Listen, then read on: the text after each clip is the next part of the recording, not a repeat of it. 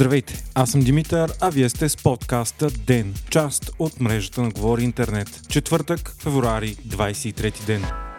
Сайтът на Нью Йорк Таймс днес излезе с статия на първо място с заглавие Български заводи и секретни специални групи. Как Западът търси съветско оръжие. В нея се пише как страната ни произвежда и доставя оръжие на Украина на стойност милиарди долари. Борбата да бъде снабдена Украина с боеприпаси от съветската епоха е довела дори до повторно отваряне на стари заводи у нас. В един от тях са отишли журналистите на една от най-престижните медии в света. Става въпрос за фабрика в Костенец за производство на 122 мм снаряди, която е отворена наскоро, след като затваря през далечната 1988 година. Медията прави контраст за това как производство в умиращ планински град в западна България с проруско население може да изглежда като малко вероятно място, което да е гръбнак на армията на Украина, но това се оказа факт. На преоткриването на завода, чието поточни линии се очаква да заработят съвсем скоро, са присъствали и представители на Американското посолство посолство. Очаква се и той да стане едно от най-големите работни места в региона, въпреки опасната дейност. Освен Костенец, журналистите са посетили и Сопот,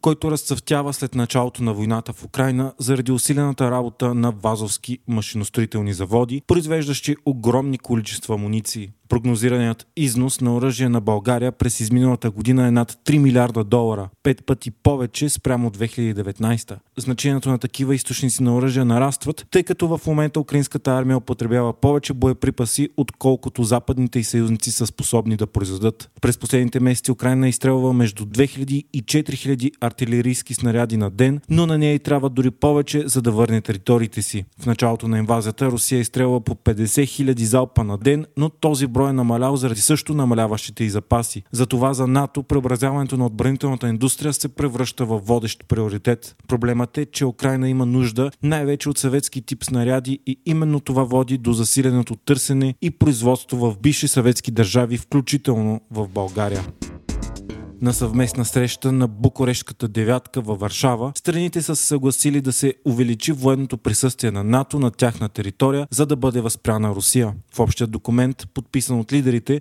сред които и смятания за проруски президент Румен Радев, се казва, че Русия е най-значимата и пряка заплаха за сигурността. Във формата Б9 на източноевропейските държави участват България, Естония, Литва, Латвия, Румъния, Словакия, Унгария, Чехия и Полша. Той бе основан в Букуреш растеж през 2014 след анексията на Крим. На срещата, освен лидерите на девете страни, участва и американския президент Джо Байден, който бе на посещение в Полша. Декларацията е подписана и от Унгария, която е единствената държава в НАТО и Европейския съюз, която не е дала оръжие на Украина и не е ретифицирала молбите на Швеция и Финландия за присъединяване към Алианса. Румен Радев пък, който многократно се е обявявал против военна помощ за Украина, е поискал стратегия за мир, но въпреки това се е подписал върху общия документ, осъждащ агресията на Русия, обвиняващия във военни престъпления и признаващия за основна заплаха. Унгарският външен министр също е призвал за преговори и мир. Останалите седем държави смятат, че единственият възможен начин да бъде спрян Путин е категорична победа за Украина.